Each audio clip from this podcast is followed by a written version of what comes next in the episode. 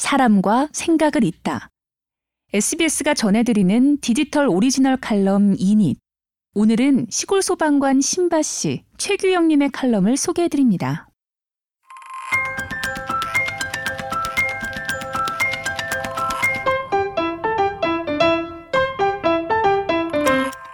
행복을 모으며 삽니다.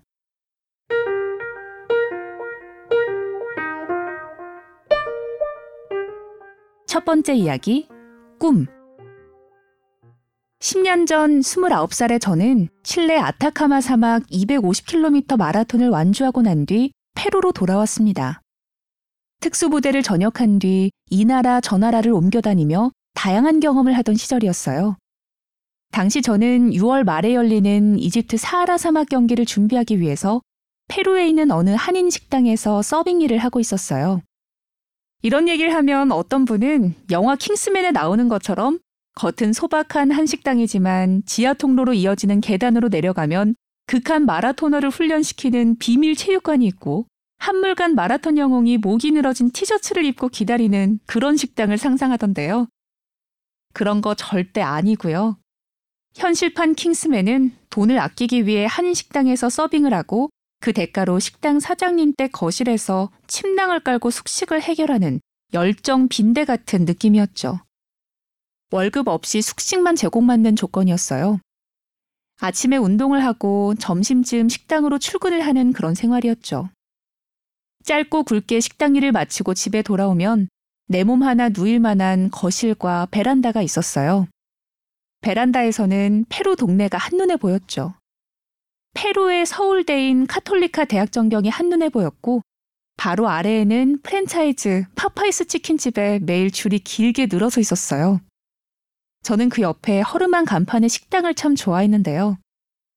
우리나라 돈으로 1,600원만 내면 caldo라는 닭국수를 먹을 수가 있었는데 한국의 백숙과 매우 비슷한 맛이었거든요.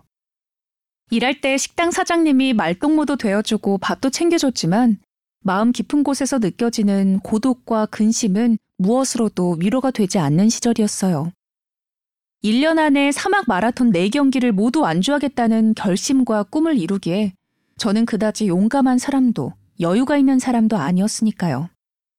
내가 지금 잘 하고 있는 건가 고민이 깊어지고 한국이 그리워질 때면 그 식당으로 내려가 페루 돈으로 오솔, 우리 돈으로 1,600원짜리 깔도를 사 먹었어요. 삼소를 더 주면 닭다리 하나를 국수에 얹을 수 있었는데 메뉴판 한 번 쳐다보고 지갑 한 번 쳐다보고 그러다가 항상 솔로 깔도, 깔도만 주세요를 외쳤죠. 면을 다 먹고 닭국물을 후루룩 마실 때 간판에 있는 닭다리 사진을 보면서 닭다리도 먹은 셈 쳤어요. 어차피 아는 맛인데 괜찮아 하면서요.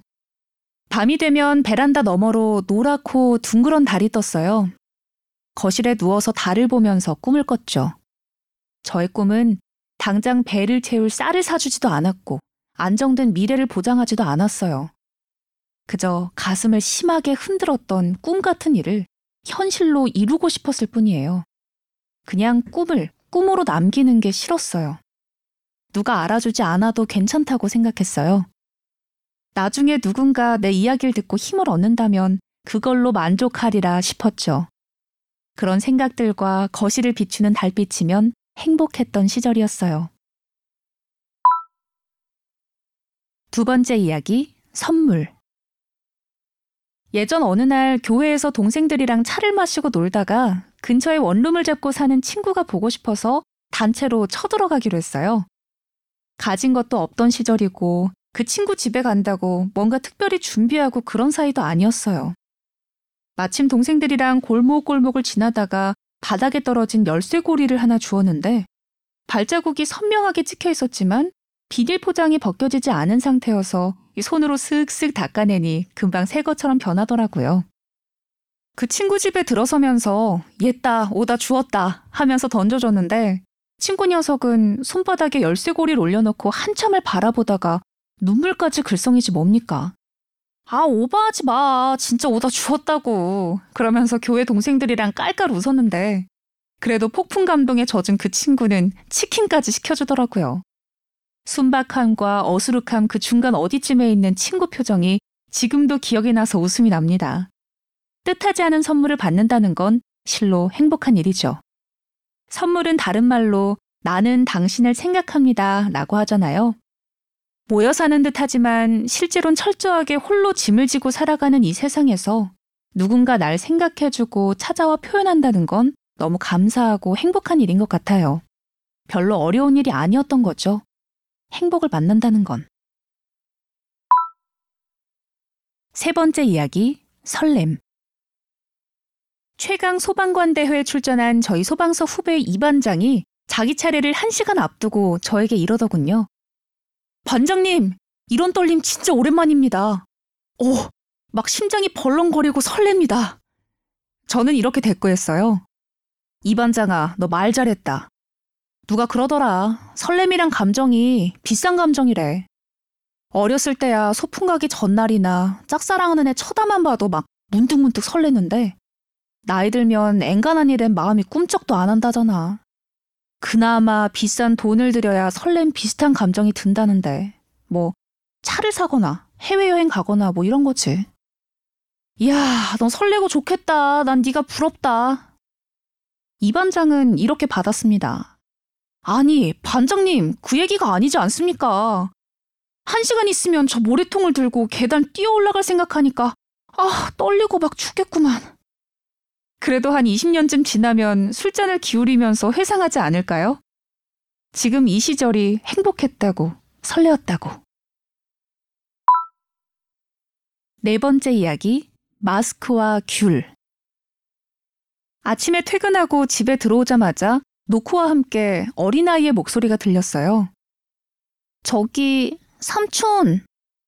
아니, 지금 근무하는 남원에서 제가 조카를 키운 적이 없는데 삼촌이라니. 너무 놀란 마음에 문을 여니 옆집 꼬맹이가 귤 한 봉지를 건네면서 감사합니다 인사를 하더니 쌩 하고 가버렸어요. 알고 보니 이렇게 된 거였습니다. 소방서 회식이 코로나로 취소되면서 회식비로 마스크를 사서 직원들에게 나눠줬었거든요. 저 뭐 식구가 있는 것도 아니고 해서 그냥 옆집, 윗집, 아랫집 20개씩 치킨 봉지에 넣어서 문 앞에 걸어놨죠. 그랬더니 고맙다는 인사를 하러 아이가 찾아온 거였어요. 집에 들어와서 귤을 하나씩 까먹다 보니 가슴이 몽실몽실해지는 기분이더라고요. 예전에 대학교 화장실 벽에 누군가 써놓은 행복론을 본 적이 있어요. 행복은 멀리 있지 않다. 엄청 멀리 있다. 그땐 큰 용변 보면서, 아, 그럴 수 있지. 고개를 끄덕끄덕 했지만, 10년도 더 지난 지금은 제 관점이 좀 달라졌어요. 행복은 거리가 아니라 빈도가 아닐까 하는 생각. 작은 행복도 자주 느낄 수 있는 삶이라면 그럭저럭 행복한 인생 아닐까요?